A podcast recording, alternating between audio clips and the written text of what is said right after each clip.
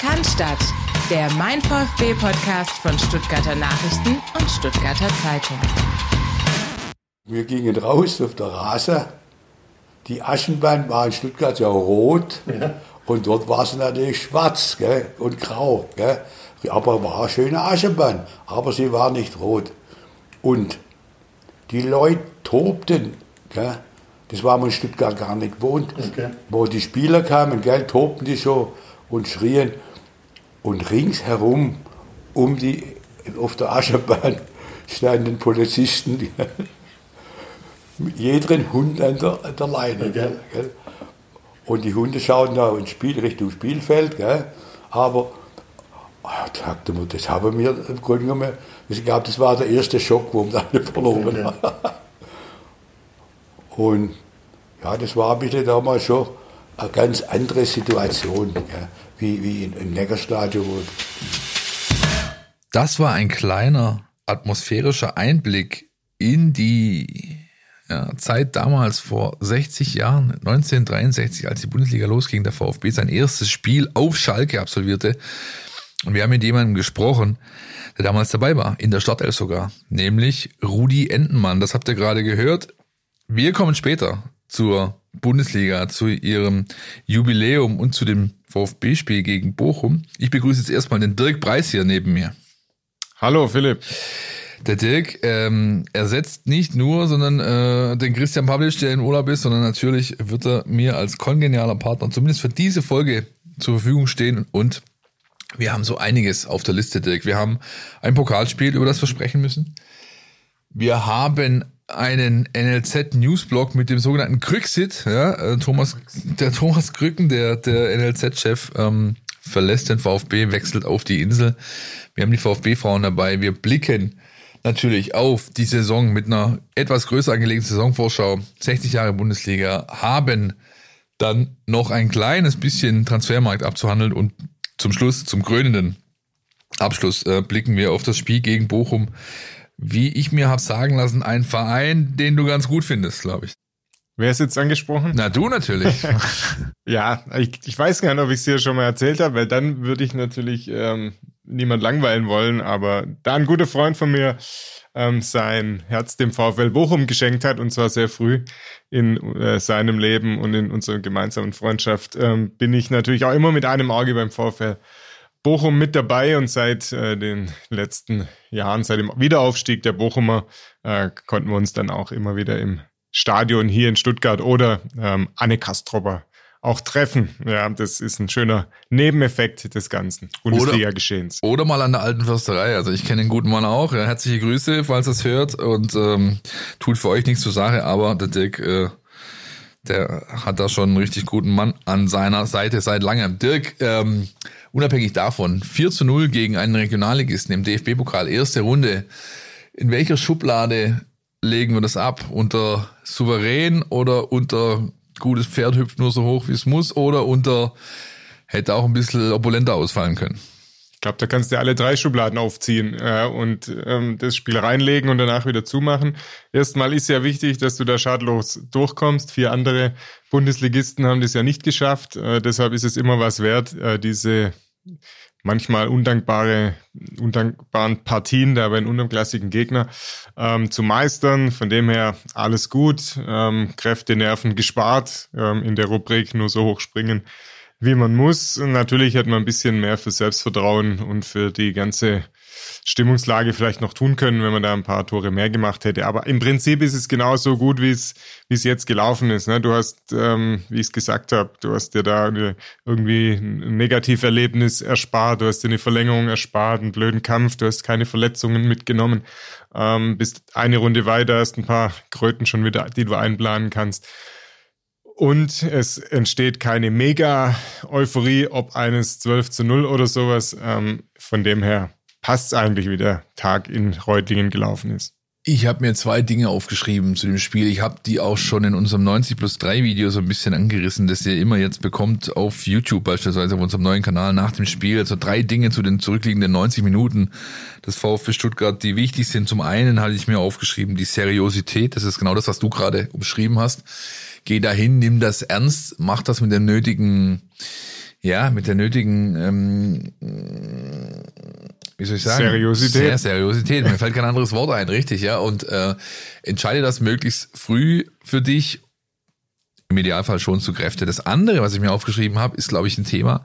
Zu dem kommen wir nachher auch nochmal. Aber das begleitet den VfB Stuttgart schon länger. Das ist die Abschlusseffizienz. Ja, man hat letztes Jahr in der Bundesliga keine andere Mannschaft gesehen, die so eine hohe Diskrepanz hatte zwischen XG und äh, tatsächlich erzielten Toren. Das heißt, anhand der Werte, die da gemessen werden, hätte der VfB, glaube ich, 14 oder 15 Treffer mehr erzielen müssen, als das letztlich getan hat. Und auch am Wochenende habe ich sowas hier und da wieder gesehen so sind so die ersten Anzeichen von kleinen Warnungen, die da bei mir zumindest landen. Ich hoffe, die, das Trainerteam hat das auf dem Schirm, nicht, dass das nicht, nicht, dass das wieder zu so einem saisonlangen Problem sich auswächst, wie es eben letzte Saison der Fall war. Da hättest du schon gut und gerne zwei, drei Stück noch drauflegen können gegen Balinger, die also ja eigentlich gar nichts wollten. Die hatten ja, ich, keine Ahnung, ob Martin Braun jemals das Wort Pressing in den Mund genommen hat äh, in der ganzen Spielvorbereitung. Die waren ja relativ zahm, ne, muss man schon so sagen.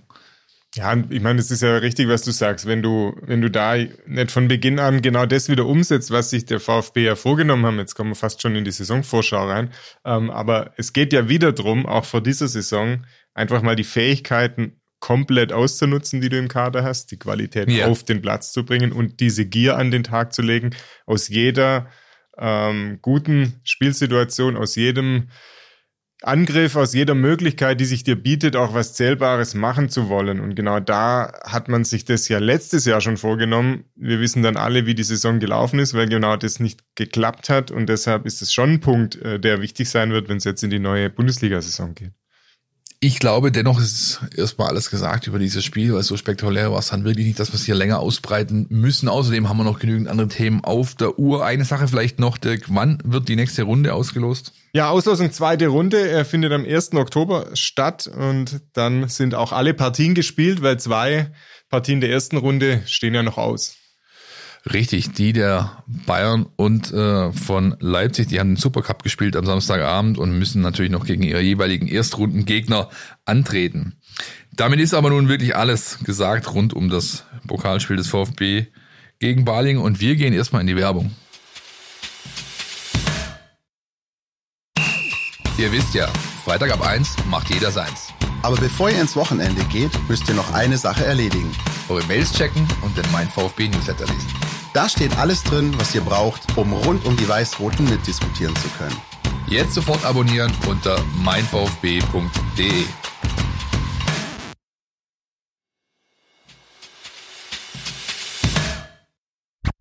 NLZ News.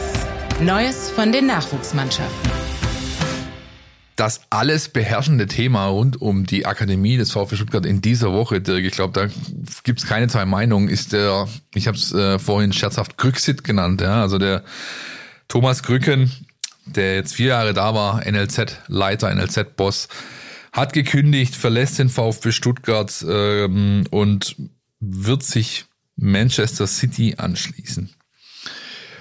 Fangen wir mal vorne an. Wie bewertest du, also welche, welche, was haben wir, welche Tragweite hat für dich diese, diese Nachricht, diese Personalnachricht? Für mich hat es schon eine gewisse Tragweite, weil äh, der VfB ja die Jugendabteilung äh, naturgemäß seit Jahrzehnten zu einer seiner wichtigsten Abteilungen ähm, immer macht und auch ähm, dort sehr viele Erfolge gefeiert hat. Dann kam das ganze Thema ja so ein bisschen unter die Räder. Man hat Jahre gehabt, wo es äh, nicht mehr so geklappt hat, wo auch immer weniger Spieler nach oben gekommen sind. Und Thomas Krücken ist ja derjenige, der das mit ändern sollte. Deshalb hat ihn Thomas Hitzelsberger ja damals nach Stuttgart geholt.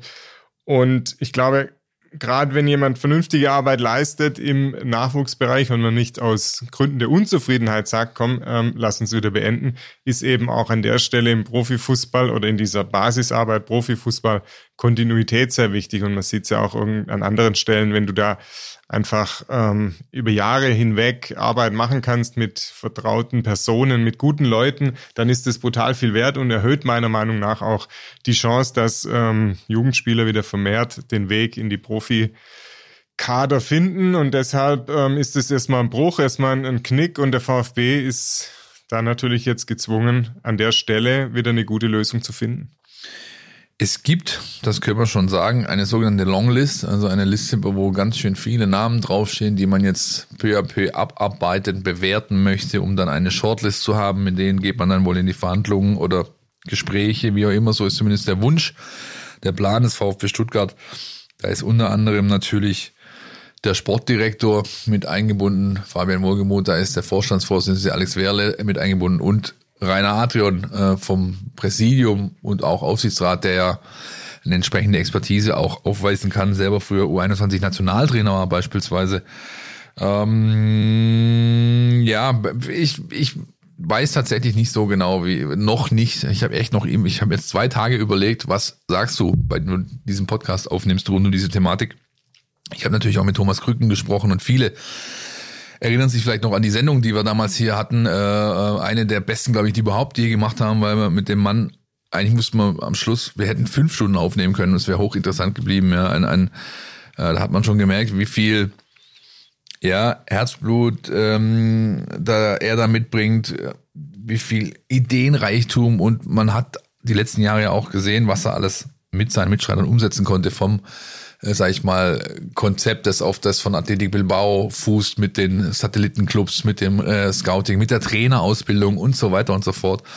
Man hat auch, und das ist vielleicht, das hat er tatsächlich selbst zu mir gesagt, das mm, ist für mich der, der Punkt, der mich am meisten irgendwie ins Grübel bringt. Das ist halt der Zeitpunkt. Ja. Ähm, vier Jahre sind gemessen an einem äh, so, so großen Projekt, das er damals mit angestoßen hat, nämlich dem kompletten Umbau des Unterbaus, sind das eigentlich kein, kein Zeitraum. Ja. Man ist da gerade mal vielleicht auf halbem Weg. Die ersten Früchte, und das ist wirklich Otto und Krücken, hängen am Baum, ja, mit, mit ähm, Simon Ulrich beispielsweise, Spieler, die bald ähm, wirklich eine reelle Chance haben, im Profikader aufzutauchen und da sich auch wirklich fest zu, festzuspielen, eine Rolle zu, also, zu spielen. Und dann zu gehen ist, ähm, ist schon irgendwie, ja, ähm, da müssen schon die Argumente auf der Gegenseite ganz gut gewesen sein. Ja. Gut, ist immerhin der aktuelle Champions League-Sieger. Ja, klar, natürlich. Uns gibt natürlich persönliche Verbindungen dorthin, wo er einst äh, in dem Business auch Fuß gefasst hat. Von dem her kann man es natürlich verstehen und es ist ja. ähm, wahrscheinlich, wie man immer so schön sagt, keine Entscheidung gegen VfB, sondern für dieses neue Projekt. Aber es ist wie du sagst, es reißt wieder eine Lücke und der VfB hat ja noch ein anderes Problem, dass eigentlich der Mann oder die Frau, auf jeden Fall diese Position, die jetzt entscheidend wäre bei der Nachfolgesuche, die wird auch noch gesucht. Also ein Sportvorstand. Richtig, und ja.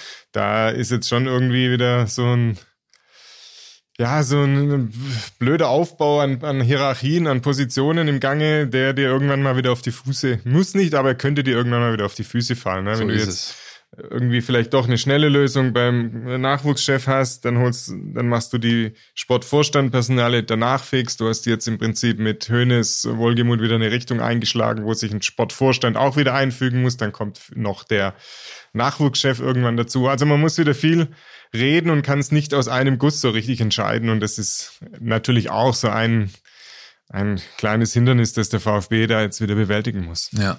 Für Standard und Standort hat er sich entschieden, so hat er es zu mir gesagt. Es ist natürlich auch, das hat er auch nicht von der Hand gewiesen, gewisser monetärer Aspekt, der da dahinter steht. Ja, ich glaube, wenn wir ein Angebot von Manchester City bekommen würden, das entsprechend dotiert wäre, würden wir auch gewaltig grübeln.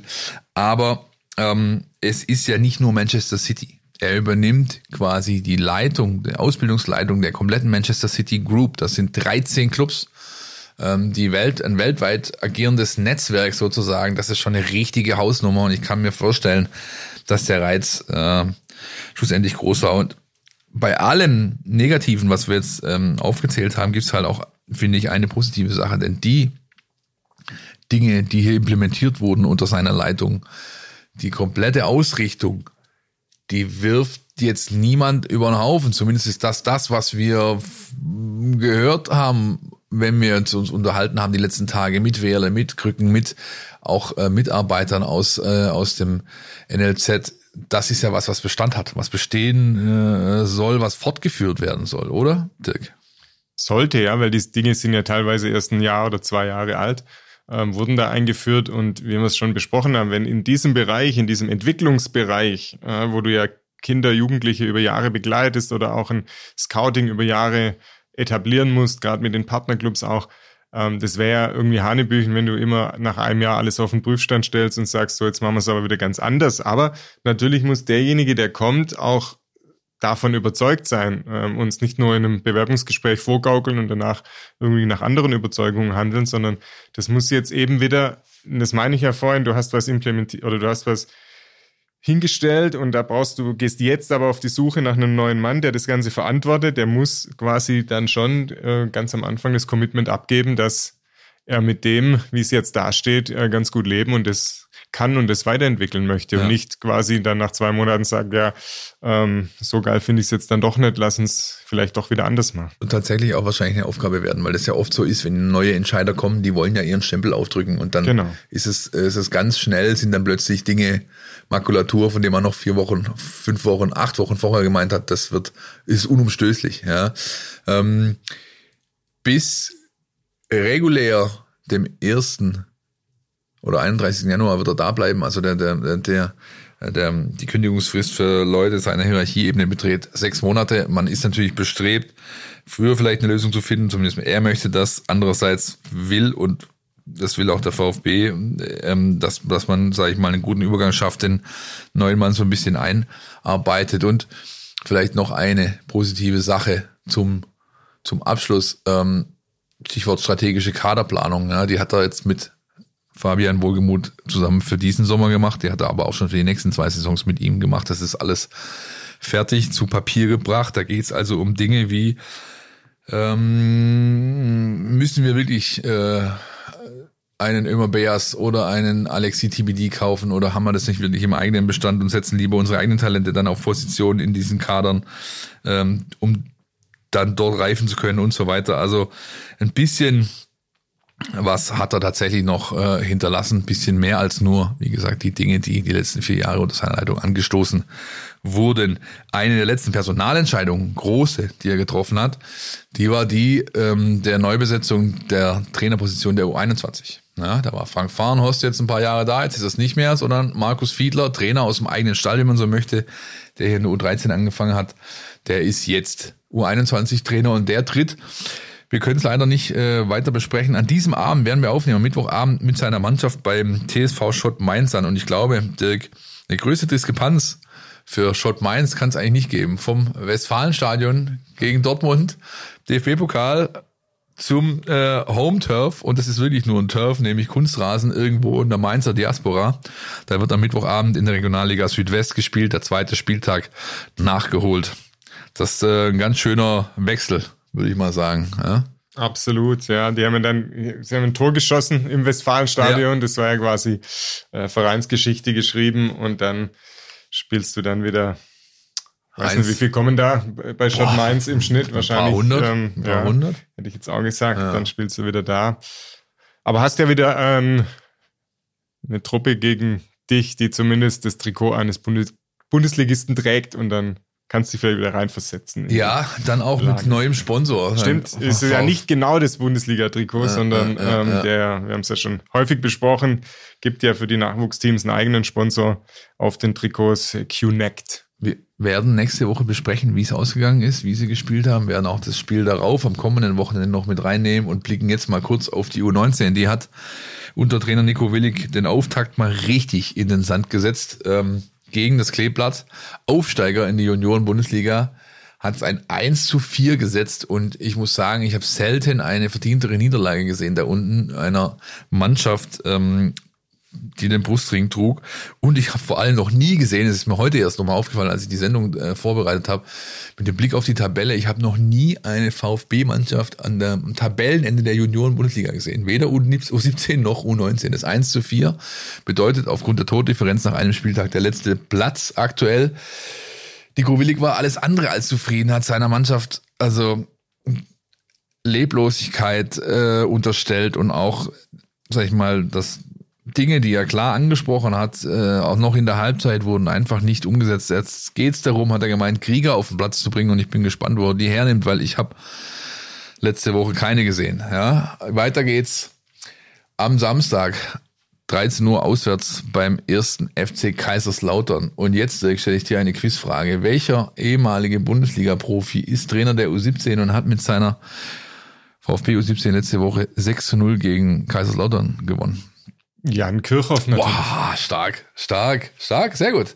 Jan Kirchhoff, ähm, für mich echt noch so eine, so eine, so ein, so ein bisschen so ein unbeschriebenes Blatt. Ja. Ähm, war letzte Saison unter anderem äh, bei Farnhorst im Staff, aber jetzt U17 Cheftrainer und bislang muss man sagen, zwei Spiele, sechs Punkte, äh, dabei das Schützenfest gegen Kaiserslautern. So kann man mal in die Liga starten. Englische Woche, die spielen auch heute Abend auswärts in Heidenheim an der Brenz und am Samstag geht's Wer also möchte, einen Doppler machen möchte, 12.30 Uhr Heimspiel auf dem Einser gegen SC Freiburg und danach spielt der große VfB dann drüben im Stadion. Das war's mal von den Akademie-Teams. Und äh, bevor wir weitermachen mit der großen Saisonvorschau, haben wir noch einen Einspieler für euch. VfB Frauen. Die Highlights aus der Hafenbahnstraße. Präsentiert vom Brustring Frauen Podcast. Grüß Gott zusammen. Was gibt's Neues aus der Hafenbahnstraße? Am vergangenen Sonntag durften sich die VfB-Frauen mit einem frisch gebackenen Regionalliga-Aufsteiger, dem FC Würzburger Kickers Mädchen- und Frauenfußball e.V. messen. Insgesamt konnte hier ein deutliches Ausrufezeichen gesetzt werden und das, obwohl Stammspielerinnen wie Chiara Marciniak, Svea Fleischmann und Lauretta Thema im Urlaub waren. Auch wenn der VfB sein erstes Gegentor in der Vorbereitung verzeichnen musste, hat man sich hierdurch nicht verunsichern lassen, sondern spielte konzentriert weiter und konnte das Spiel mit einem 5 zu 1 für sich entscheiden. Eine umstrittene Abseitsentscheidung und ein verschossener Elfer zeigen, dass es für unsere Mädels auch noch höher hätte ausgehen können. Am Rande des Spiels gegen die Kickers aus Würzburg konnten wir mit Sascha Glas, Sportdirektor Mädchen- und Frauenfußball beim VfB, ein paar Worte zur Kadersituation wechseln. Klare Aussage von ihm, der Kader steht für die neue Saison und man wird nur tätig werden, wenn sich für den VfB eine wirklich sinnvolle Option ergibt. Diese Woche ist dann Home-Workout-Woche angesagt, wobei Home hier ziemlich weit gefasst ist. Ein paar Mädels workouten nämlich in der Schweiz, in Österreich oder im Allgäu. Verletzte Spielerinnen können auch auf andere Sportarten wie zum Beispiel Schwimmen ausweichen. Am kommenden Montag steht dann ein digitales Athletik-Workout mit Desmond Thompson auf dem Plan. Und ab Dienstag, den 22.08., ist dann wieder Mannschaftstraining auf dem Platz angesagt. Nice to know. Am kommenden Wochenende wäre das erste Spiel im WFV-Pokal gewesen. Durch ein Freilos sind die Mädels aber automatisch eine Runde weiter. Spannend wird der 20.8. trotzdem, da sich in einem Spiel zwischen Plattenhardt und den Singlefinger Ladies der Zweitrundengegner entscheidet. Ja, und das war's dann auch schon wieder aus der Hafenbahnstraße. Bis nächste Woche. Tschüss. So, Herzlichen Dank an den Brustring-Frauen-Podcast an dieser Stelle. Und jetzt Dirk, der Part, auf den ich mich wirklich schon eine ganze Weile freue, den jetzt mit dir zu bestreiten. Saisonvorschau, Bundesliga. Wir sind ja so Typen. Wir haben ja eigentlich ähm, so im Mai kommen wir echt auf der letzten Rille manchmal daher, freuen uns, wenn es dann vorbei ist, ja, und man ein bisschen Pause machen kann. Aber spätestens nach drei, vier Wochen fängt es wieder an zu kribbeln. Und auch diese Sommerpause, die ja eigentlich kürzer war, noch durch die Relegation. Also bei mir ist seit ein, zwei Wochen so ein bisschen schon so ein ordentliches Jucken da. Wie sieht's bei dir aus? Hast du auch Bock auf die Bundesliga-Saison? Ja, absolut. Also die VfB hat uns ja den Gefallen getan, das Ganze äh, noch ein bisschen rauszuzögern in der vergangenen Saison. Ähm, aber da gebe ich dir auch recht. Äh, nicht nur die Spieler waren, glaube ich, froh, dass die Runde mal rum war, sondern für uns im mein VfB-Team, ähm, ja, war es dann auch mal gut, äh, zumindest ein bisschen durchzuschnaufen. Wir haben ja unsere Berichterstattung trotzdem ähm, in hohem Umfang weitergeführt, aber ja, ein bisschen Luft holen ging dann trotzdem zwischendurch mal, aber jetzt, klar, wenn dann die, du, du siehst die Transfers, du siehst dann irgendwann Testspiele, du siehst die erste ähm, Pokalrunde, dann willst du schon, komm, jetzt will ich wissen, wie stehen sie wirklich da. Und das gilt wahrscheinlich für jeden, der so einen Club äh, ein bisschen ähm, näher beäugt, näher begleitet, Fans wie Journalisten oder auch Mitarbeiter, die ja, haben dann irgendwann genug von den ganzen Vorbereitungen und dann will man wieder den, den echten Härtetest, die Echtzeit sozusagen, den Experiment, ähm, nicht mehr in irgendeinem Feldversuch, sondern in der Bundesliga. Und deshalb sind auch wir, bin auch ich ähm, froh, dass es wieder losgeht. Ja. 60 Jahre Bundesliga ist eine Hausnummer. In dieser Zeit ist viel passiert. Wir haben uns die, dieser Tage ja auch ordentlich um das Thema Historie bemüht. Wir haben eine große Datenvorschau gemacht. Wir haben ein Bundesliga-Heft produziert. Wir haben uns natürlich schon allein äh, von Berufswegen äh, intensiv mit dieser Liga auseinandergesetzt und mit diesem Jubiläum, das da jetzt ansteht. Wenn wir mal zu den Dingen kommen, die neu sind, die äh, ja vielleicht einfach auch eine Evolutionsstufe darstellen, die es bisher nicht gab, fällt dir da spontan was ein, bezogen auf die bald startende Runde? Es gibt ja die große Schallmauer, die gefallen ist. 100 Millionen Euro ähm, hat der FC Bayern für Harry Kane ausgegeben. Das ist natürlich schon mal eine Hausnummer, kommt einem jetzt gar nicht so neu vor, weil es im internationalen äh, Business natürlich zuletzt immer wieder solche Transfers gab. Aber für die Bundesliga ist es natürlich was Neues. Ob es der gute Harry wert war äh, mit seinen 30 Jahren, dass man nochmal über 100 hinlatzt für ihn, wird man dann sehen. Aber das ist natürlich auch eine der ganz spannenden äh, ja, Dingen, die äh, diese Saison, ähm, ob der wirklich so einschlägt, wie, wie es vor allem die Bayern sich von ihm erwarten. Engländer gibt es ja an sich nicht so viele in der Bundesliga von der Qualität äh, in dem Alter natürlich erst recht nicht. Deshalb ähm, ist das eine Neuerung, auf die ich sehr gespannt bin. Ist natürlich jetzt keine strukturelle Neuerung oder organisatorische Neuerung. Ähm, aber irgendwie hast du ja trotzdem, du hast nochmal einen Neuling dabei, die 57. Mannschaft, ähm, die sich für die Bundesliga qualifiziert hat, ist der erste FC Heidenheim. Auch das spricht ja so ein bisschen, ist auch so ein Reiz diese Saison. Ne? Da machst du alles auf Gewinnmaximierung, auf Hochglanz und wer steigt auf? Der erste FC Heidenheim Darmstadt 98. Ja. Ähm, also nichts, no offense, nichts gegen diese beiden genau. Clubs, die haben das sich verdient die haben mit sich guter Arbeit. Ja, aber mit guter Arbeit verdient und sie haben damit äh, genau die Clubs, die es vielleicht ähm, von den Strukturen mehr äh, drin gehabt hätten wie der Hamburger SV, ähm, haben sie eben ausgestochen und das ist, das zeigt ja aber auch so diese Unberechenbarkeit der Bundesliga, der zweiten Liga, aber auch der Bundesliga und das, ohne dass da wieder ganz viel Neues ist, ähm, für die kommende Saison, hat das, übt das eben immer wieder seinen Reiz aus und deshalb überlebt ja auch dieses Business, weil es immer wieder Dinge passieren, ähm, mit denen keiner gerechnet hat. Für mich hat noch eine zweite Komponente dieser Wechsel. Also ich habe mir natürlich auch äh, dazu Gedanken gemacht und was neu ist und neu ist für mich nicht nur diese diese Personalie und die Summe, die damit einhergeht, sondern ich habe, das hat sich, finde ich, bei mir auch manifestiert beim Schauen des Supercups. Du hast jetzt drei Teams eigentlich, die, die eigentlich auf Premier League Niveau angekommen sind, was ihre ganze, was ihren Finanzvolumen angeht, ihr Gebaren auf dem Transfermarkt, ihre Kader, das sind Leipzig, Dortmund, Bayern. Diese drei und danach ist ein Gap. Ja, danach ist ein, ein, ein, ein, ein deutlicher Abriss, sage ich jetzt mal, was die Strukturen und die Standards angeht. Ich meine, ich habe noch nie einen Sommer erlebt, der, wo es so hoch herging, ja, wo solche Summen bewegt wurden. Leipzig kann mal kurz einen Simmons holen für 20, einen Baumgartner für 24, dann diesen Openda, der hat auch nochmal 35, 40. Also das sind Sachen, die, die, also Transfers, die gab es, finde ich, in dieser Größenordnung äh, so noch nicht. Und der Fußball, der gespielt wird, finde ich, hat auch, also mein klar, es ist nur ein Spiel, es ist natürlich dann immer eine Momentaufnahme, aber ich habe da schon einen Fußball gesehen, der, sag ich mal, deutlich dem ent wachsen ist, was man so als Bundesliga-Standard äh, feststellen kann oder auch als das Level, was beispielsweise in VfB Stuttgart spielen kann. Oder täuscht mich äh, da mein, mein Eindruck? Na, ich glaube, das, das, was du jetzt beschreibst, ist ja auch Ausdruck dessen, dass Clubs wie Leipzig, wie Borussia Dortmund, jetzt auch Leverkusen hat viel gemacht auf dem Transfermarkt, dass die nicht mehr nach München fahren und, und sagen, jetzt schauen wir mal, ähm, ob wir mit bisschen Glück und guten Spielverlauf ähm, da einen Punkt holen, sondern die gehen da hin und sagen, so, wir gewinnen da. Und entsprechend treten sie ja auch auf, ähm, spielen offensiv, pressen hoch, scheuen sich nicht, da hochzustehen. Ähm, das gab's früher nicht. Da sind die, die Truppen, selbst der zweite, dritte, oft nach München gefahren und haben gesagt, komm, lass uns mal gut stehen und dann schauen wir mal.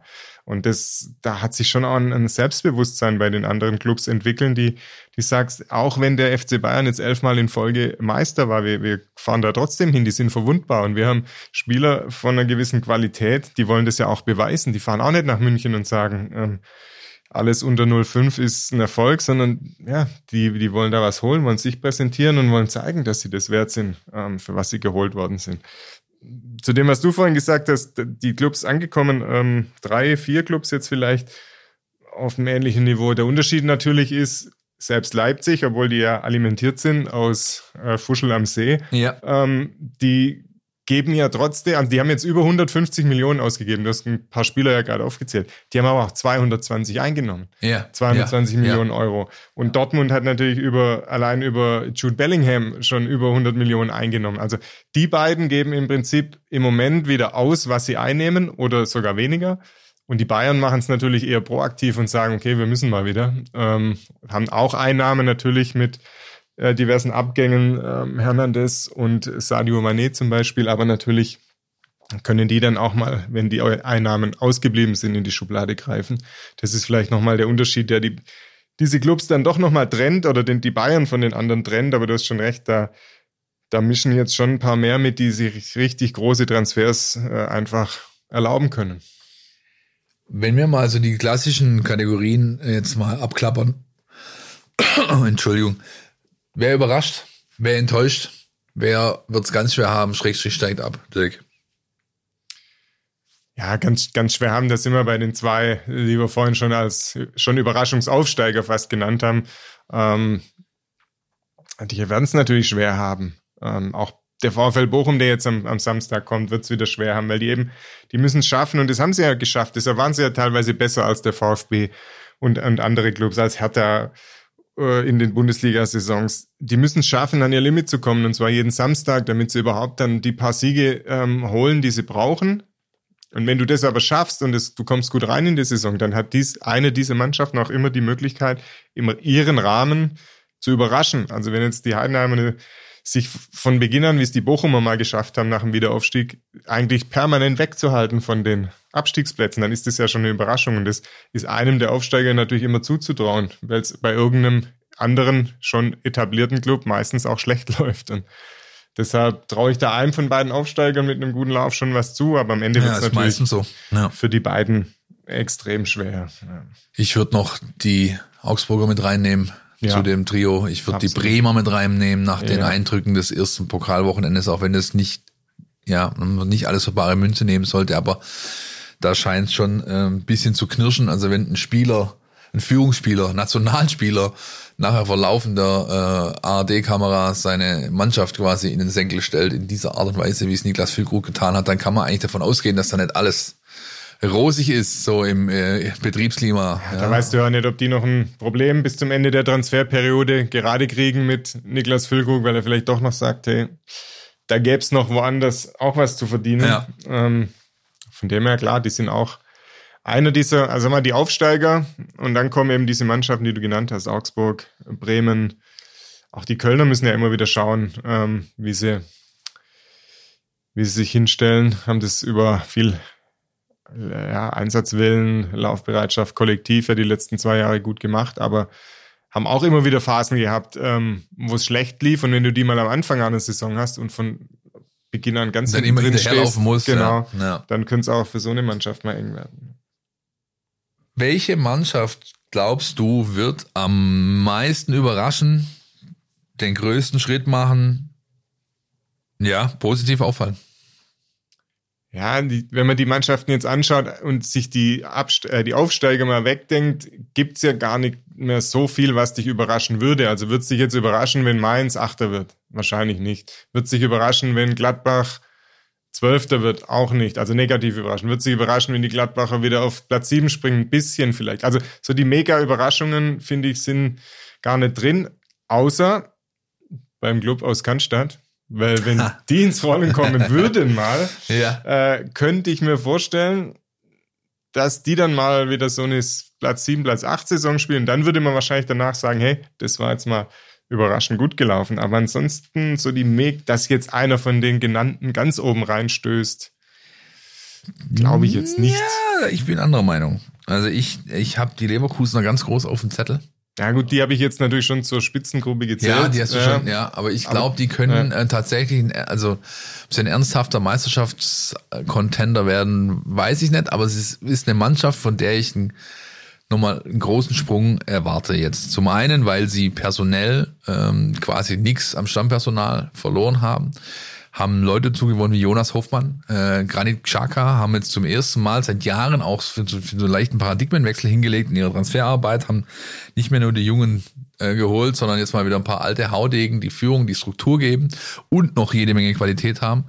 Dann haben sie ich bin zugegeben ein kleiner Fanboy, jetzt nicht optisch, aber generell. Ähm, der Trainer ist ein Topmann, der hat jetzt eine erste volle Vorbereitung, musste nicht im Winter irgendwie anfangen und da Brände löschen. Und wenn sie ihr Hauptthema der letzten Jahre abgelegt bekommen, nämlich diese, diese, diese, diese Delle, die sie immer haben, ja, die sie dann meistens viel gekostet hat, dann glaube ich, dass Leverkusen auf jeden Fall eine Mannschaft ist, die unter den ersten drei stehen wird. Ja, und das hieße Bayern, Dortmund oder Leipzig, einer von denen wird verdrängt. Ja, und ich traue es denen wirklich zu, bin, äh, bin absoluter äh, ähm, Fan dieser Arbeit, die da in diesem Sommer gemacht wurde. Ein Umbruch kann man es eigentlich fast schon nennen. Ja, ist jetzt auch eine Rollfest-Truppe, ja, der ja da so die Jahre lang immer so ein bisschen im Schatten von Rudi Völler stand. Jetzt hat er zum, ich glaube, zum ersten Mal so ein bisschen eigenständigere Entscheidungen getroffen. Ich bin wirklich gespannt, ob die das halten, was ihre Arbeit in der Sommerpause verspricht. Ja, ich war ja, weil du Umbruch ansprichst, den hat man ja am ehesten den Leipzigern zugeschrieben, weil die ja wirklich mit äh, Kunku, Guardiol, Schoboschlei da schon ein paar Stammkräfte verloren haben. Die haben dann gleich mal, ja, und viele Neuzugänge haben, die natürlich für viel Geld kamen, also auch Qualität haben, aber dass die jetzt gleich äh, als Truppe so funktioniert haben, fand ich jetzt überraschend. Ja, ich dachte, die brauchen vielleicht ein bisschen, aber das hat sich schon ganz gut angelassen. Ja. Nachdem du jetzt schon so eine leichte Richtung eingeschlagen hast, was den Club aus Cannstatt angeht, freue ich mich jetzt auf unseren kleinen Pro-Kontra-Schlagabtausch, denn ähm, ich glaube, nehmen die andere Seite ein. Versuch's doch noch mal ein bisschen ausführlicher darzulegen, warum du glaubst, dass der VfB Stuttgart jetzt überraschen wird, was ja impliziert, er macht einen gehörigen Schritt nach vorne und äh, schafft es sich in der einen oder anderen Kategorie auf ein anderes Level zu bringen.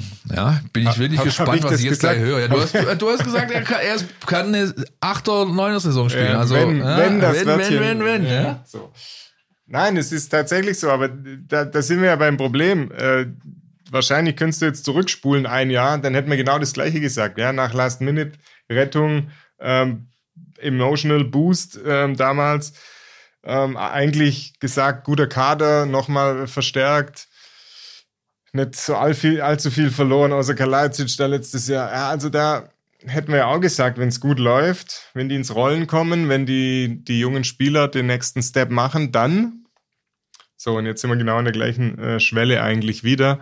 Außer, dass viele von den jungen Spielern oder auch äh, den, den Stammkräften noch mal ein Jahr älter sind, diese Erfahrung jetzt zweimal gemacht haben, dass es so knapp sein kann, sein, äh, werden kann. Aber ich habe eigentlich wie letztes Jahr dann die Hoffnung, dass der Schritt eben gelingt, weil äh, ich meine, das ist ja, das sind ja jetzt auch keine Fantasten, die diesem Kader Qualität zuschreiben. Ja. Aber natürlich, wenn du dir jetzt den Kader im Moment anschaust und also nehmen wir mal an, Seru Girassi bleibt jetzt, aber man hatte gesehen, was eine Verletzung über acht Wochen ausmachen Ja, kann dann plötzlich genau. letztes Jahr. Ähm, zu den Dingen, die dann mit ähm, Bruno Labbadia ansonsten nicht so ganz gepasst haben. Aber es ist nach wie vor natürlich ein Kader, der darf dir nicht allzu viel an Qualität durch Verletzungen langfristig wegbrechen. Aber wenn das nicht passiert, glaube ich schon, dass ja, das Spiel ist jetzt quasi noch klarer ausgelegt auf die Stärken von Seru Girassi. Jemand wie Enzo Mio scheint ja irgendwie in, in, sowohl spielerisch als auch von der Einstellung her das Ganze, also ja, diese Einstellung zum Spiel jetzt gefunden zu haben. Man hat durch die Relegation natürlich auch erlebt, welcher Faktor er sein kann. Also von dem erwarte ich mir ähm, über einen längeren Zeitraum wirklich mal eine gute Leistung. Ich habe ähm, das Interview erscheint ja jetzt dann auch, oder ist, wenn der Podcast rauskommt, schon in, erschienen mit Atakan Karasor gesprochen, der zum Beispiel genau das ähm, mit Blick auf die Vorbereitung gesagt hat, wo er gesagt hat, wir hatten ja immer die Debatte, ist die Truppe zu leise? Ja, da gibt's nur den Atta, der ein bisschen rumschreit oder mal Rabatz macht. Er sagt, nee, das sei nicht so, aber er hat jetzt festgestellt, viel, bei vielen Spielern hat's einen Schritt in der Eigenverantwortung gegeben. Okay. Ähm, wo er sagt, in der letzten Saison war es oft so, nach Ballverlust hat's ganz oft den Impuls von außen für einen Spieler gebraucht oder von einem Mitspieler, um zu sagen, lauf zurück, hol dir den Ball wieder. Und er sagt jetzt in vielen Testspielen, war es so, ich meine, du warst in Sheffield, da waren, glaube ich, auch zwei, drei so Momente, Ja, wie Enzo Mio nach hinten äh, läuft, die Grätsche noch. Und generell sagt- auch Gegenpressing Genau. äh, war plötzlich intensiv, die äh, Spieler das, was sind, wahrgenommen hatte. Genau, die, die sind aufmerksamer, die schalten von sich aus sofort wieder um, gehen sofort wieder in den, in, in den Balleroberungsmodus und, und sagt, da hat, hat die Mannschaft einen Schritt nach vorne gemacht. Und jetzt hoffe ich mal, dass er damit recht behält. Und wenn das alles so eintritt, dann glaube ich schon, dass der VfB ein, zwei Schritte machen kann gegenüber den letzten zwei Jahren. Das ist alles recht schwer nur zu widerlegen und trotzdem tue ich mir schwer mit äh, damit einzustimmen. Und ich habe zwei so Haupt, Hauptargumentationsstränge, warum ich mir damit schwer tue. Das eine ist, nach allem, was wir wissen, wird diese Mannschaft am Samstag äh, mit einer Formation reingehen, wo eigentlich nur zwei Positionen geändert sind. Zu der Mannschaft aus der letzten Runde, der man nicht zuletzt in der großen Saisonanalyse ein Zeugnis ausgestellt hat, das mit mangelhaft noch höflich umschrieben war. Ja, man hat ganz klare Mängel festgestellt in Sachen Widerstandsfähigkeit, in Sachen Effizienz hat man es vorher schon davon, in Sachen Leistungskonstanz. Diese Dinge, die wurden zumindest nicht von außen behoben. Denn neu dazugekommen in diese Gruppe sind allerhöchstens Rotationsspieler. Ja, also Leute wie Leveling, wie Jong, wie auch ein Undaf, der jetzt verletzt fehlt. Das sind keine Starter, die dich auf ein neues Level heben, sondern es sind nur Spieler, die vielleicht so ein bisschen die, deine Qualität in der Breite verändern, deine Optionen äh, vergrößern und halt, äh, ja, in, in manchen Fällen dann doch äh, einen gewissen Hunger vielleicht mitbringen, sich äh, positiv selbst auf ein anderes Level zu bringen, also vom Rollenspieler zu einem Starter in einem äh, Bundesliga-Club, um dann wirklich auch persönliche Ziele irgendwie zu erreichen. Und das, das andere äh, Thema, was ich habe, ich ähm, habe, das ist eher, kann ich weniger an, an klassischen Argumenten festmachen, sondern es ist eher so ein Gefühl, wir haben die letzten Jahre so viele gute Vorbereitungen gesehen, so viele ordentliche Auftritte. Und all das war spätestens dann Makulatur, wenn es in der Bundesliga um Punkte ging. Und ich sehe einfach noch nicht genügend Anzeigen, um zu glauben, dass sie das wirklich auf die Kette bekommen, zumindest dauerhaft auf die Kette bekommen, sondern dass wir nicht wieder im Herbst darüber reden müssen, warum der VfB Stuttgart es nicht schafft, sein großes äh, Maß an Chancen in Tore umzumünzen, warum es der VfB Stuttgart mal wieder nicht schafft, ähm, sag ich mal, Konzentrationslücken, Dellen, Mängel aufzufangen und nach jedem zweiten Eckball beispielsweise Gegentor fängt und so weiter und so fort. Also da sind mir sehr viele Unbekannte noch dabei. Ich würde mich natürlich freuen, wenn es anders kommt, ganz klar. Aber momentan äh, fehlt mir der Glaube und vielleicht, ja, vielleicht ist noch ein dritter Punkt, auch um, ähm, um vielleicht so einen Übergang zu schaffen zum nächsten Bereich. Girassi, Sosa, Mavropanos sind drei Spieler von einer gewissen Qualität und bei allen dreien wird dich eine Personaldiskussion wahrscheinlich bis zum 1. September begleiten, außer vielleicht bei Mavropanos, weil es könnte sein, dass dieser Podcast erscheint, nachdem sich da äh, noch eine gravierende personelle Veränderung schon ergeben hat. Ja. Äh, Der Grieche ist, glaube ich, der, der gerade am ehesten äh, in Richtung ist bald vom Hof zu verorten ist, ja, um das ein bisschen salopp auszudrücken. Und das sind Dinge, die dich natürlich als Trainer beschäftigen. Du sagst immer, ist ja logisch, auch Sebastian Hönes hat das getan. Ich konzentriere mich aufs Hier und Jetzt. Ich arbeite mit den Jungs, die jetzt hier sind. Ich kann nichts feststellen, auch äh, ähm, äh, bei Maropanos nicht, dass da in irgendeiner Form Mängel an Commitment da sind oder an Konzentration. Der Junge ist mit ganzem äh, vollem Bewusstsein hier, aber trotzdem äh, würden ergehen, würde, äh, würdest du einen Spieler verlieren, beispielsweise, der letztes Jahr in der Bundesliga äh, zu den besten Verteidigern gehört hat. Ne? Ja, absolut. Und das, was du vorhin gesagt hast, also ich unterstreiche das, ähm, oder ich verstehe die Skepsis deinerseits absolut, weil, weil wir eben ja auch gemeinsam die Erfahrung gemacht haben in vielen Spielen, dass es dann nicht mit diesem Schritt geklappt hat. Und, und wenn man sich die Mannschaft anschaut, ist ja noch neben dem, dass gar nicht so viel Änderung drin ist. Du hast jetzt Sosa angesprochen, man hat ja dann am Schluss zum Beispiel eine sehr funktionierende äh, Systematik in der Defensive mit ähm, den drei Innenverteidigern hinten und den Schienenspielern rechts und links mit Wagnermann und Sosa. Die Wagnermann Sosa fallen jetzt beide aus. Ja. Ähm, oder Sosa könnte spielen. Ähm, Aber das System ist geändert. Du das System ist geändert, hat plötzlich, eine, hat plötzlich eine, eine Viererkette umgestellt, also dass die ganze Vorbereitung auch investieren müssen in was Neues, ja, dass das wieder eingeübt wird. Ähm, von dem her bin ich schon gespannt, ähm, wie das dann sich fügt, ähm, ob das Ganze so stabil wieder wirkt, wie es dann über weite Strecken unter Sebastian Hoeneß im End, in der Endphase der vergangenen Saison gewirkt hat. Du hast Milo schon angesprochen als einen Spieler, von dem du denkst, dass er quasi positiv überraschen kann, könnte, wird. Gibt es noch einen anderen?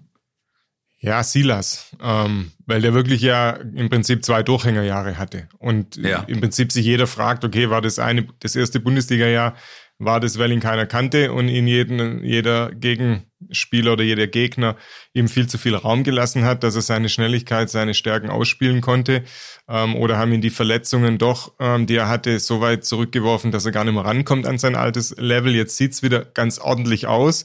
Jetzt wird's natürlich ernst. Jetzt wird, die, wird der von dir angesprochene Widerstand auch für ihn wieder größer in den Bundesliga-Partien. Deshalb muss man abwarten, ob's, ob sich so fügt, wie es sich jetzt angelassen hat. Aber er könnte natürlich einmal wieder das einbringen, worauf der VfB ja auch seit zwei Jahren hofft. Ja, das heißt ja, wir haben hier Silas, das äh, Offensivjuwel, ähm, der der Mann mit so viel Potenzial. Man hat es halt leider die letzten zwei Jahre nie gesehen, entweder aufgrund von Verletzungen, den Nachwehen der Verletzungen oder dann irgendwie wieder Formschwächen. Jetzt ist er wieder präsent, steht jetzt ja zumindest in der Startelf, die sich herausgebildet hat in Sheffield und in Reutlingen gegen Balingen. Von dem her erwarte ich da oder bin da auch sehr gespannt, was Ja. da wird. Es ist witzig, da kann man eigentlich, finde ich, eine ganz gute Parallele zur Liga an sich äh, aufziehen. Ja, Silas und seine, sag ich mal, Form. Schwankungen, wenn man so möchte, und auch die Liga selbst. Das ist jetzt, die steht jetzt vor ihrer ersten Saison seit drei Jahren, die, glaube ich, wieder mal unter Normalzustand zu verorten ist. Ja, vor drei Jahren wurde es unterbrochen, Pandemie, wir wissen alle, dann das Jahr darauf, da war noch vieles im Argen mit ähm, ähm, Nachwirkungen der Pandemie und man hatte ein, ein, ein, ein, ein, ein Großturnier zu spielen. Letzte Saison war diese Unterbrechung durch diese unsägliche WM und jetzt hast du zum ersten Mal wieder so eine, so eine Saison vor dir, wo man Stand jetzt, Nico Kovac-Voice, äh, davon ausgehen kann, dass sie wirklich mal wieder so stattfindet, wie wir es alle irgendwie gewohnt sind. Ja, also das bei Silas ähm, glaube ich ganz ähnlich, dass er sich mit viel harter Arbeit, äh, manch einer hat vielleicht die Videos gesehen aus der Sommerpause, wie er sich vorbereitet hat, wieder auf ein Level gebracht hat, um ernsthaft wieder da anzuknüpfen, wo viele von uns ihn schon mal gesehen haben, nämlich ähm, ja in einem, in einem, in einem ganz, ja, zumindest auf seiner Position recht vorderen Bereich im Bundesliga-Vergleich. Ja, der, sag mal, ein weiterer Reiz dieser Saison ist ja, es ist auch die EM-Saison, EM im eigenen Land. Also man wird sich bei jedem Fußball-Event Mühe geben, dass das irgendwie die Lust auf die EM äh, steigert. Die Spieler werden, die in europäischen Nationalmannschaften beheimatet sind, werden natürlich viel dafür tun, dass sie sich in einem guten Licht äh, präsentieren, dass sie da ihre jeweiligen Nationaltrainer von sich überzeugen können. Und jetzt ähm, hoffen wir mal, dass die Nationalmannschaft Deutschlands nicht wieder als Stimmungsquertreiber daherkommt Ja. ähm, und wieder vieles von dieser dann hoffentlich doch aufkommenden, nach und nach aufkommenden Lust auf die EM auch ähm, äh, wieder so ein bisschen zerschlägt. Im, ja, schon am ersten oder nee, am zweiten Septemberwochenende sind ja schon die ersten Länderspiele dann. Dann kommt so ein USA-Block ähm, im Oktober, dann im November nochmal steht jetzt ein Länderspiel in Wien fest gegen Österreich. Also da im Sinne der Lust auf die EM, die ja dann auch nach Stuttgart schwappen soll oder in Stuttgart äh, landen soll, wäre es natürlich schön, wenn auch die Nationalmannschaft äh, da eine gute Performance im Herbst hinlegt. Ja, sind wir mal gespannt, ob das so kommt. Die letzten Anzeichen Waren eher andere. Die waren eher, die gingen eher in die andere Richtung. Ja, Sowohl äh, bei dieser Mannschaft als bei den Frauen und auch bei der U21 war alles andere als Zuckerschlecken, sage ich jetzt mal angesagt. Ähm, lass uns noch mal einen kurzen Bogen schlagen zum Transfermarkt. Mavropanos haben wir schon, äh, haben wir schon abgehandelt. Sosa ist weiterhin offen, wobei ich da wirklich glaube, dass die Tendenz dahin geht, dass er wieder einmal nur kokettiert und da bleiben wird, auch weil ich glaube, ähm, wenn Mavropanos stattfinden wird in der Größenordnung, wo man diesen Ver äh, Wechsel dann vielleicht diesen diesen Deal auch monetär verorten kann, dann ist das die Hausnummer, die die bisherigen Ausgaben von 14,5 Millionen ungefähr aufwiegt. Ich glaube, damit wären sie zufrieden. Und Alexander Wehrle hat nicht zuletzt ja nochmal betont, man müsse jetzt äh, nichts mehr zwingend verkaufen. Ganz andere Töne plötzlich als noch vor ein paar Wochen, als äh, es noch kein Württemberger Weltmarkenbündnis gab und noch kein ähm, ähm Wettanbieter-Deal, da war es noch ganz anders, was man da unten ähm, vernommen hat, nämlich wir brauchen roundabout äh, 20 Millionen Transferüberschuss, die wir erwirtschaften müssen. Davon ist nichts mehr die, nicht mehr die Rede, Dirk, oder täusche ich mich? Nee, in der Größenordnung nicht mehr, aber quasi das, du hast ja richtig gesagt, also zumindest die, Ein die Ausgaben, die bisherigen ausgleichen äh, wollen und auch müssen. Also ist ja nicht so, dass, dass jetzt irgendwie ähm, der Goldspeicher in den Katakomben gefüllt worden ist, sondern die, das Geld kommt erstens nach und nach, zweitens sind noch nicht alle Unterschriften geleistet unter das große Weltmarkenbündnis. Ja, September ähm, soll genau, soweit sein. September war die letzte Ansage.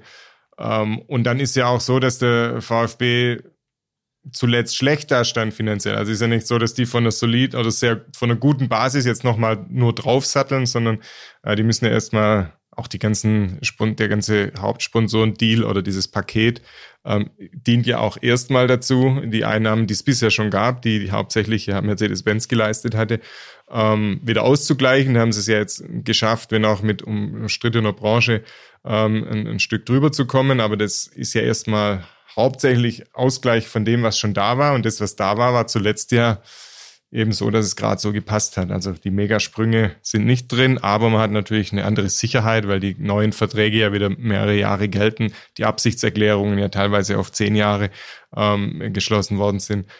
Natürlich hat man da eine andere Basis und muss vielleicht nicht äh, jedes Angebot, so wurde es ja auch immer kommuniziert jetzt zuletzt. Wir müssen nicht jedes Angebot annehmen, nur um nochmal irgendwie sechs Millionen einzunehmen, sondern da ist man schon ein Stück weit gelassener, aber sagen wir, in Richtung 15 bis 20 Millionen Einnahmen sollten wahrscheinlich bis 1. September schon noch über den Ladentisch gehen.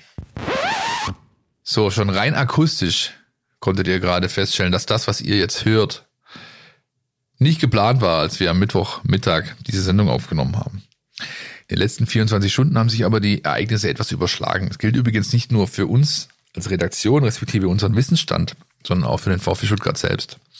Nach allem, was wir bisher wissen, war am Mittwochvormittag noch nicht ganz klar, was sich jetzt abzeichnet, nämlich dem VfB Stuttgart wird sein Herzstück rausgerissen. Ataru Endo wird den Club verlassen. Er wird zum FC Liverpool wechseln, ist Stand Donnerstag jetzt auch schon auf dem Weg nach England an die Anfield Road, wird dort letzte finale Verhandlungen führen, wird den Medizincheck absolvieren und dann entweder noch am Donnerstag oder aber vor dem Wochenende als neuer Spieler des Liverpool FC und damit Spieler von Jürgen Klopp vorgestellt werden. Was schon klar ist, sind die Ablösemodalitäten zwischen dem VfB Stuttgart und äh, Liverpool. Es gibt eine Sockelablöse von 20 Millionen Euro für die Schwaben. Durch diverse Boni kann diese Summe noch auf über 22 Millionen Euro steigern, äh, gesteigert werden, ansteigen, so rum ist es richtig.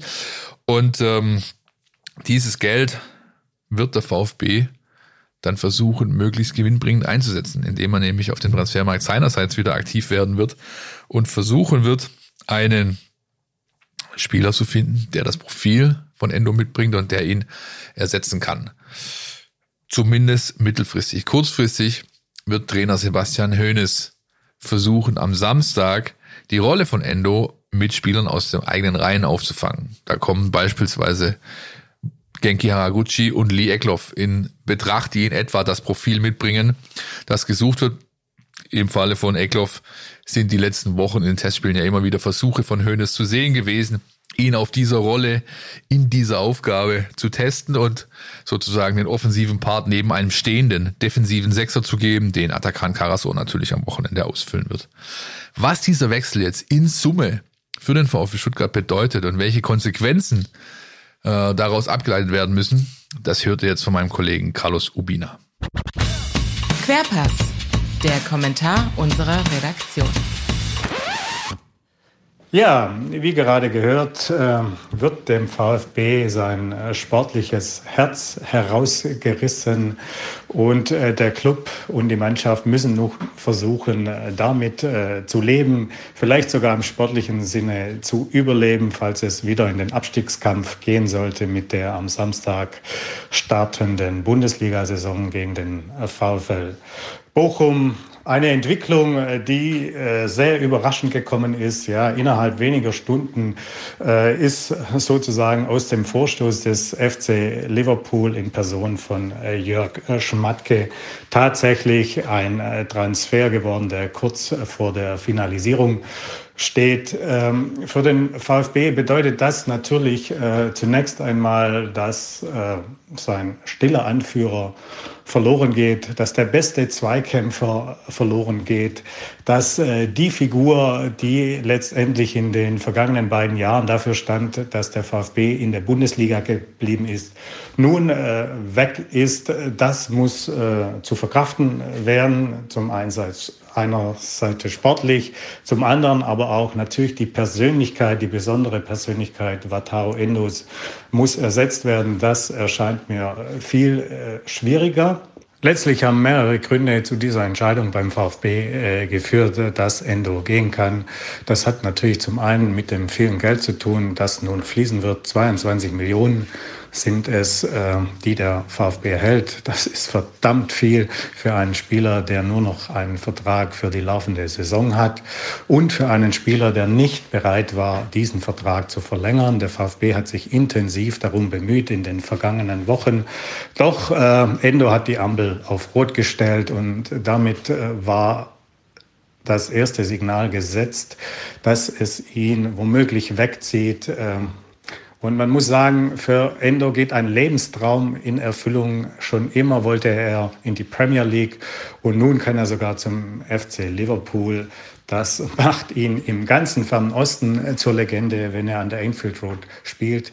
Der VfB hat nicht lange überlegen können und er ist zu dem Schluss gekommen, dass er diesem verdienten Spieler, seinem Kapitän, einen würdigen Abschied geben will, dass er ihm nicht im Weg stehen will, wenn es darum geht, einen Lebenstraum zu erfüllen. Das kann man nachvollziehen. Das ist, finde ich auch, beweist ein Stück weit Größe, weil Endo kein gewöhnlicher Spieler für den VfB ist. Er ist letztendlich nicht umsonst äh, Legendo und äh, ich glaube, mit dem Transfer zum FC Liverpool da wird ihm kaum einer böse sein, dass er diesen Schritt letztendlich vollzieht.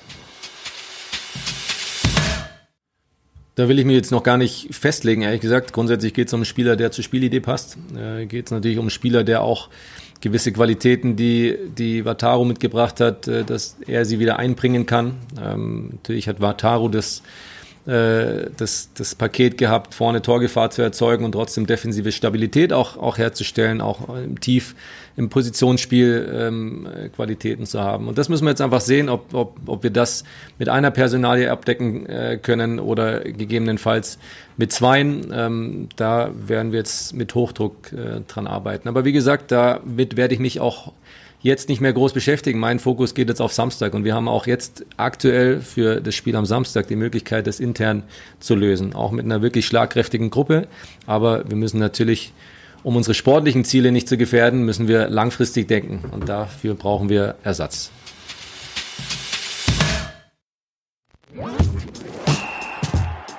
Du willst nicht nur jede Woche den Podcast hören, sondern zu jeder Zeit voll über den VfB Stuttgart informiert sein? Mit dem Mein VfB Plus Abo bleibst du immer auf Ballhöhe.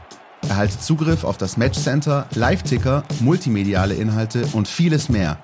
Jetzt die Mein VfB App runterladen und das Abo vier Wochen kostenlos testen. Verfügbar im Apple App Store und im Google Play Store. da sind wir wieder und ähm, eigentlich könnten wir bei diesem Spiel jetzt eigentlich den Grünemeier und Tief im Westen äh, äh, einspielen, aber es ist ja diesmal am Neckar das Aufeinandertreffen des äh, VfL Stuttgart und des VfL Bochum.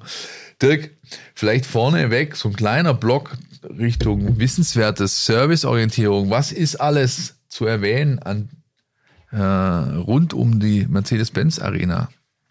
Also, und was ist für die Fans wichtig ja. jetzt, was äh, für vor dem Spiel am Samstag? Also den, den ganz genauen Service, welche Anfahrtswege gesperrt sind, welche wieder offen sind, welche S-Bahn fährt, welche äh, Stadtbahn äh, hält wo, äh, welcher ähm, Stuttgarts Lieblingswort Schienenersatzverkehr äh, wird wo eingesetzt. Es kommt natürlich alles noch, könnt ihr bei uns dann auch ja, alles nochmal nachvollziehen und euch dann äh, ganz aktuell informieren, wie ihr am besten ins Stadion kommt. Ähm, an sich ist das Stadion, also die Jetzt MHP Arena, das haben wir schon die erste Änderung. Die, der Schriftzug Mercedes-Benz Arena ist verschwunden. Die drei großen Buchstaben MH und P hängen mittlerweile. Auch das A äh, für Arena hängt mittlerweile. Ähm, ja, die, diese Arena hat äh, ihre neu, nächste Ausbaustufe erreicht. Also das sind jetzt gewisse Dinge, die die ganze vergangene Saison gemacht worden sind, umgebaut worden sind, sind abgeschlossen. Alle Rohbauarbeiten ähm, sind abgeschlossen.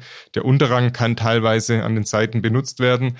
Also es ist jetzt nur noch der mittlere Bereich in dem, auf dem Unterrang der Haupttribüne, der im Moment noch nicht genutzt werden kann, weil die Katakomben noch nicht fertig sind und da auch die Fluchtwege für diese Plätze wären. Äh, von dem her sieht das Ganze schon wieder noch mehr nach komplettem Stadion aus äh, als in der vergangenen Saison. 56.589 Zuschauer finden Platz. Ganz am Ende sind es dann wieder 60.000.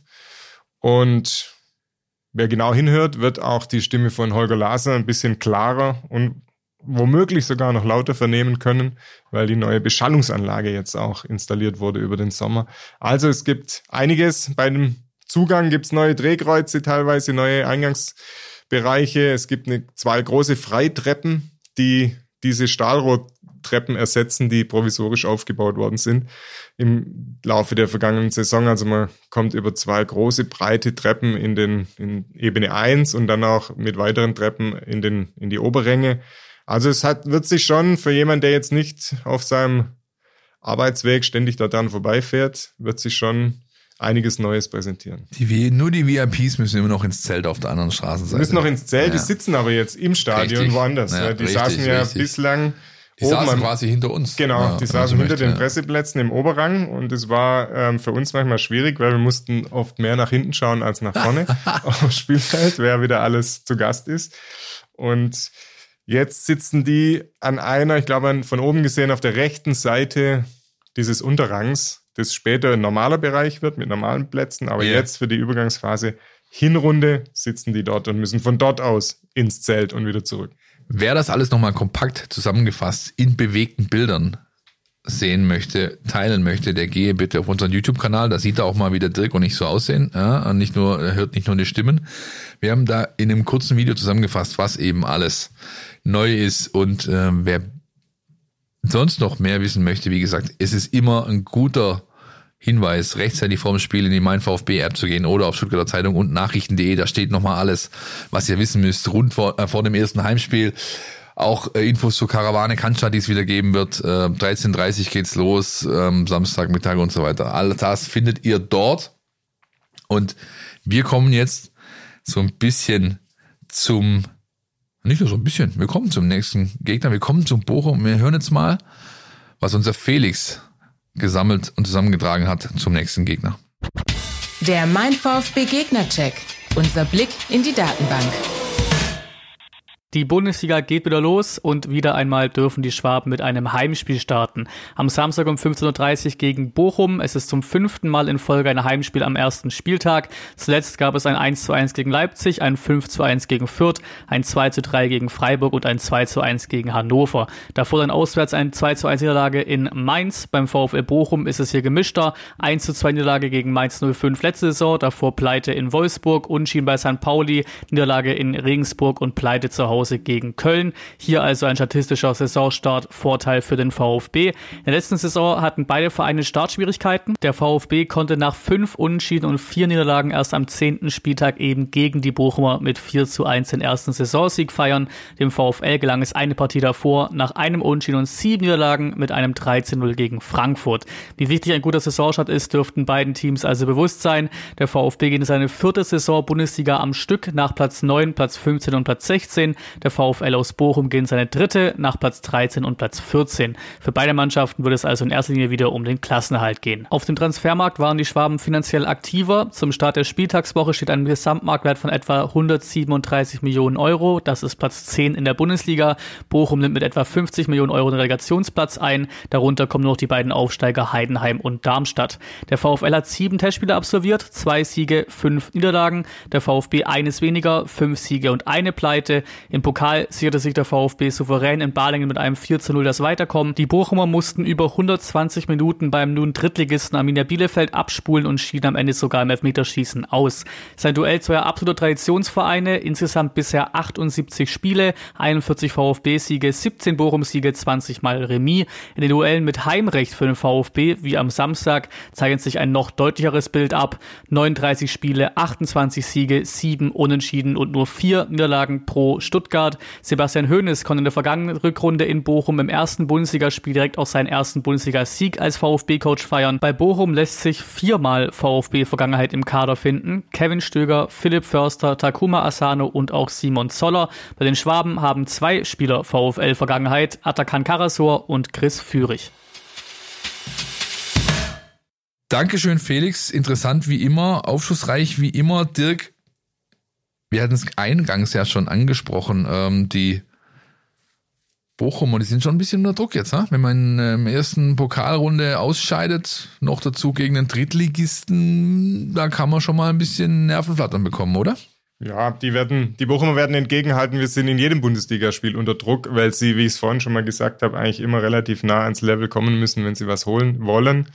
Und wenn das nicht passiert, ähm, sind sie dann meistens ja auch ja, mit weniger Chancen auf den Sieg unterwegs. Also da reichen eben keine 80, 90 Prozent, sondern da müssen es die 100 sein. Und das weiß die Truppe. Und von dem her gehe ich davon aus, dass dieses Pokal aus sie jetzt nicht komplett aus der Bahn werfen wird. Allerdings ist natürlich auch so, gerade wenn du ohnehin in der Situation, in der Position bist, wie die Bochumer, dass du so am unteren, an der unteren Kante der Liga beheimatet bist, ähm, wenn es dann noch so Zweifelerlebnisse gibt, wie so ein Pokal aus natürlich auch äh, sein kann, das macht sicherlich nicht einfacher. Aber letzten Endes wissen die auch dieses Jahr wieder, ganz, ganz genau. Ähm, da geht's nicht um den nächsten Schritt in der Tabelle. Da geht's nicht um äh, drum, sind wir die Überraschungsmannschaft der neuen Saison, sondern da geht's drum, ähm, am Ende 16. oder, oder 15. zu sein, am besten 15.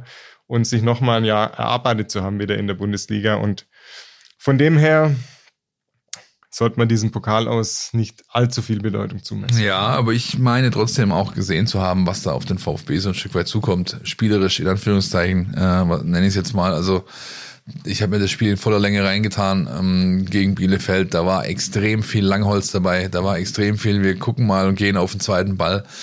Ähm, sobald man den, den Ball gegeben hat, war es schwierig, um es ähm, freundlich zu formulieren, für die Bochumer irgendwas damit anzustellen. Also ich glaube, der VfB hat ganz gute Chancen, positiv reinzustarten, wenn, wenn er, ähm, ja, und auch da wieder der Bogen zum Anfang der Sendung, Seriosität, ähm, Abschlusseffizienz und ähm, eben auch diese Intensität, die Bochum bieten wird, das ist das, was du ja gerade gesagt hast. Eine Mannschaft, die einfach, einfach alles auf den Platz zu legen weiß, um sich ihre Punkte für den Ligaverbleib zu erarbeiten, die geht anders mit dir um oder spielt gegen nicht anders, als es eben Balingen tat, die so ein bisschen, zumindest streckenweise hatte ich das Gefühl, dieses klassische Kaninchen-Schlange-Thema da zu sehen auf dem Platz. Die haben nicht viel äh, zusammen, zusammengebracht. Das wird am Wochenende anders werden, da bin ich mir ziemlich sicher. Gibt es einen Spieler, Dirk, wo der Christian und ich, wir haben, immer, wir haben immer, wir haben immer diese beliebte, unsere äh, beliebte Kategorie Player to Watch. Gibt es einen Spieler, des Gegners, wo du sagst, den muss man besonders auf dem Zettel haben. Da ja, muss man aufpassen. Du hast, du hast mich ja vorhin schon gefragt und seitdem ähm, ja, schwitzig und mache mir Gedanken, ähm, was ich denn sagen soll. Äh, weil wir hatten letztes Jahr ja schon, damals war es tatsächlich so vom, ich glaube, das war das Rückspiel damals, war, auch hier, war ich auch hier dabei im Podcast, hatte ich über den Kevin Stöger gesprochen, ehemaliger VfB-Spieler, der dazu, äh, sich wirklich da reingearbeitet hat in die Bundesliga, in, in die Bochum, Bochumer Mannschaft. Den nenne ich natürlich jetzt nicht wieder. Ähm, ich finde ja immer diesen Manuel Riemann einfach eine Type. Ja. ja. Und dem schaue ich einerseits gerne zu, weil er so absolut unverstellt ist. Andererseits denke ich immer, äh, es muss doch jetzt mal kapital schief gehen, weil er, er wandelt ja immer auch so auf Ja. den Grad, dass er sich mit den eigenen Leuten, mit den eigenen Mitspielern, sogar mit den eigenen Fans manchmal verscherzt. Und aber er kippt nie ganz rüber, ja, sondern ist immer, schafft es immer wieder auf die richtige Seite sozusagen.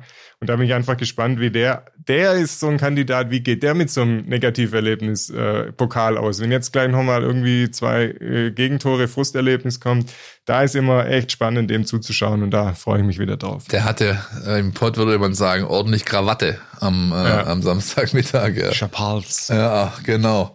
Ähm, ich habe mir den Christopher Antwi Ajay aufgeschrieben, ähm, einfach weil ich dem auch gerne beim Fußballspielen zuschaue, weil es kaum einen Spieler gibt in der Liga, der so einen Speed hat und er beackert halt, und das ist für mich der Hauptgrund, warum ich ihn aufgeschrieben habe, er beackert oft den linken Flügel. Und wer verteidigt diesen linken Flügel als Rechtsverteidiger? Das ist Kalle Stenzel. Und Kalle hat ein ordentliches, solides Paket, aber eins hat er nicht, und das ist Geschwindigkeit. Das könnte wirklich ein spielentscheidendes Duell werden. Ähm, hoffentlich hört Thomas Letsch jetzt hier nicht zu und ich verrate ihm aber wahrscheinlich eh nicht so viel. Das weiß er, dass das ein Mismatch sein könnte, äh, das sich für Bochum gut ausgehen könnte oder lohnen könnte, das, das irgendwie intensiv anzuspielen, anzugehen, da irgendwie versuchen, sich einen Vorteil zu erarbeiten. Ich hoffe, es kommt nicht so. Wie es kommt, werden wir am Samstag erleben. Wie immer kriegt ihr von uns natürlich Live-Ticker aus dem Stadion. Ihr kriegt eine Einzelkritik äh, mit detaillierten Einschätzungen der VfB-Spieler. Ihr bekommt einen Kommentar zum Spiel, Stimmen, Netzreaktionen, all das, was man eben braucht, um äh, rund um so ein Fußballspiel informiert zu sein. Und abschließend, Dirk, äh, für diese Sendung und den Blick auf das Spiel am Wochenende. Wir brauchen einen Ergebnistipp. Du ein, ich ein. Auf geht's. 2-0. Och Mann. ja, gut. Dann nehme ich, äh, ja, also sie werden es mit zwei Toren Unterschied äh, machen und ich dann nehme ich halt ein Gegentor. Dann gewinnt der VfB Stuttgart 3 zu 1. Das war's von uns diese Woche. Ähm, ich hoffe, wir konnten euch ein bisschen Unterhaltung bescheren, euch Informationen äh, bieten, die ihr noch gesucht habt. Wir hoffen auch, ähm, ähm, dass der Christian eine gute Zeit in Kroatien hat, dass dem gut geht da unten. Ja, und, Da äh, zweifelt keiner daran. und wir hören uns nächste Woche wieder. Dann mit einer Sendung, die sogar mit zwei Gästen aufwarten kann. Das kann ich euch jetzt schon versprechen. Und bis dahin bleibt mir noch erstmal dem Dirk Danke zu sagen. Dirk, Dankeschön. Gerne, gerne. Und äh, den Verweis zu bringen, wie üblich, wenn ihr nicht genug von uns bekommen könnt. Uns gibt's auch auf Instagram, auf Facebook, auf Twitter und jetzt auch auf YouTube. Ihr könnt euch also da alles wirklich, aber auch alles reinziehen, was wir hier in der Redaktion für euch an Contents produzieren, äh, rund um den VfB Stuttgart und das auch, zumindest was die Lesestücke angeht, die ersten vier Wochen kostenlos. Das Mein VfB Plus Abo gibt's vier Wochen kostenlos zum Testen, erst dann 1,99 im Monat. Und ich glaube, das ist ein stabiler Preis auch für Schwabe, um äh, ja das zumindest mal auszutesten, was wir als Redaktion hier so anbieten. Und, jetzt, vielleicht lohnt sich ganz besonders, weil der Philipp hat es vorhin mal kurz erwähnt, wir haben ja für die Printausgaben eine Bundesliga-Beilage produziert Stimmt, und natürlich richtig. alles, was in dieser Beilage erscheint, in der gedruckter Form, äh, findet ihr natürlich auch in digitaler Form auf euren genannten Kanälen. So sieht's aus. Abschließend bleibt mir jetzt noch ein Jingle anzukündigen und eine PK-Punchline, die dieser Woche nicht vom VfB kommt, aber deswegen nicht minder wichtig ist. Im Gegenteil. Die PK-Punchline. Das sagt der Trainer vor der Partie. Um was es auch halt auch geht, ist, wenn äh, einer von meinen Spielern, Julian Green, rassistisch beleidigt wird hier im Stadion, äh, als Affe tituliert wird. Und ähm, ich habe das Glück gehabt, jetzt ein paar Jahre im Ausland zu sein. Und ich weiß, wie wichtig es einfach ist, dass man, dass man als Land das Gefühl hat, man hält zusammen. Ähm, und wenn dann der eine oder andere Vollpfosten meint, er müsste tatsächlich hier jemand rassistisch beleidigen, dann kann man jetzt wieder auf der DFB und macht nochmal eine Respekt, ähm, ähm, äh, wie nennt man es, Maßnahme. Ja. Es geht darum, dass wir und dass wir selber Charakter zeigen. Ja. Dass wir sagen, da, das Stadion war relativ gut besucht, ich würde mal sagen, vielleicht 95 Prozent ausverkauft. Ja, da war kein Punkt, wo du dich aus dem Staub machen hast können. Ja, da hat jeder gehört, was der andere sagt. Und wenn dann halt auch noch dritte, vierte, fünfte Mal Affe zum Spieler sagt, dann muss ich halt sagen, halt die Klappe, ich kann es nicht mehr hören. Ja, ich will einfach nicht glauben, dass unser Land, egal wo, ja, ob, ob, ob, ähm, ob, ob, in, ob in, in, in, in Fürth, ob in, ob in Nürnberg, ob in, in Rostock, ob irgendwo, ja, dass, dass wir tatsächlich nur in einer Zeit leben, wo irgendjemand denkt, er selber wäre mehr wert wie ein anderer. Ja, und wenn es nicht aus dem Grund ist, was man ja auch schon oft gehört hat, ja, das ist halt einfach nur so hingesagt, dann ist es noch schlimmer. Ja, aufstehen und sagen, das geht nicht. Ja, wir sind ein tolles Land und dementsprechend müssen wir uns auch, müssen wir uns auch präsentieren. Ja, wenn man das nicht macht, dann kriegt das, das braune Gesochse, ja, das auch noch im, im, im Bundestag sitzt, immer mehr Oberwasser und das darf einfach nicht passieren. Und das ist der Job von uns und nicht von irgendwelchen Regierungen oder irgendwelche Institutionen. Podcast statt, der Mein VfB Podcast von Stuttgarter Nachrichten und Stuttgarter Zeitung.